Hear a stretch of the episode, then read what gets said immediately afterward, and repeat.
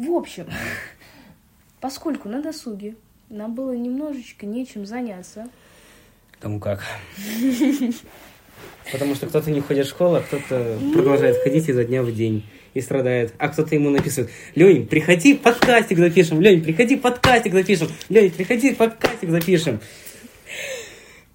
Ну, что есть, то есть. То да, как кто-то уже проспойлерил, от нечего делать.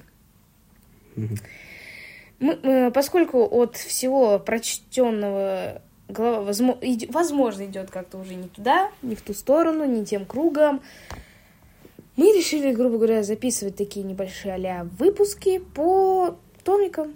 Да? Небольшие.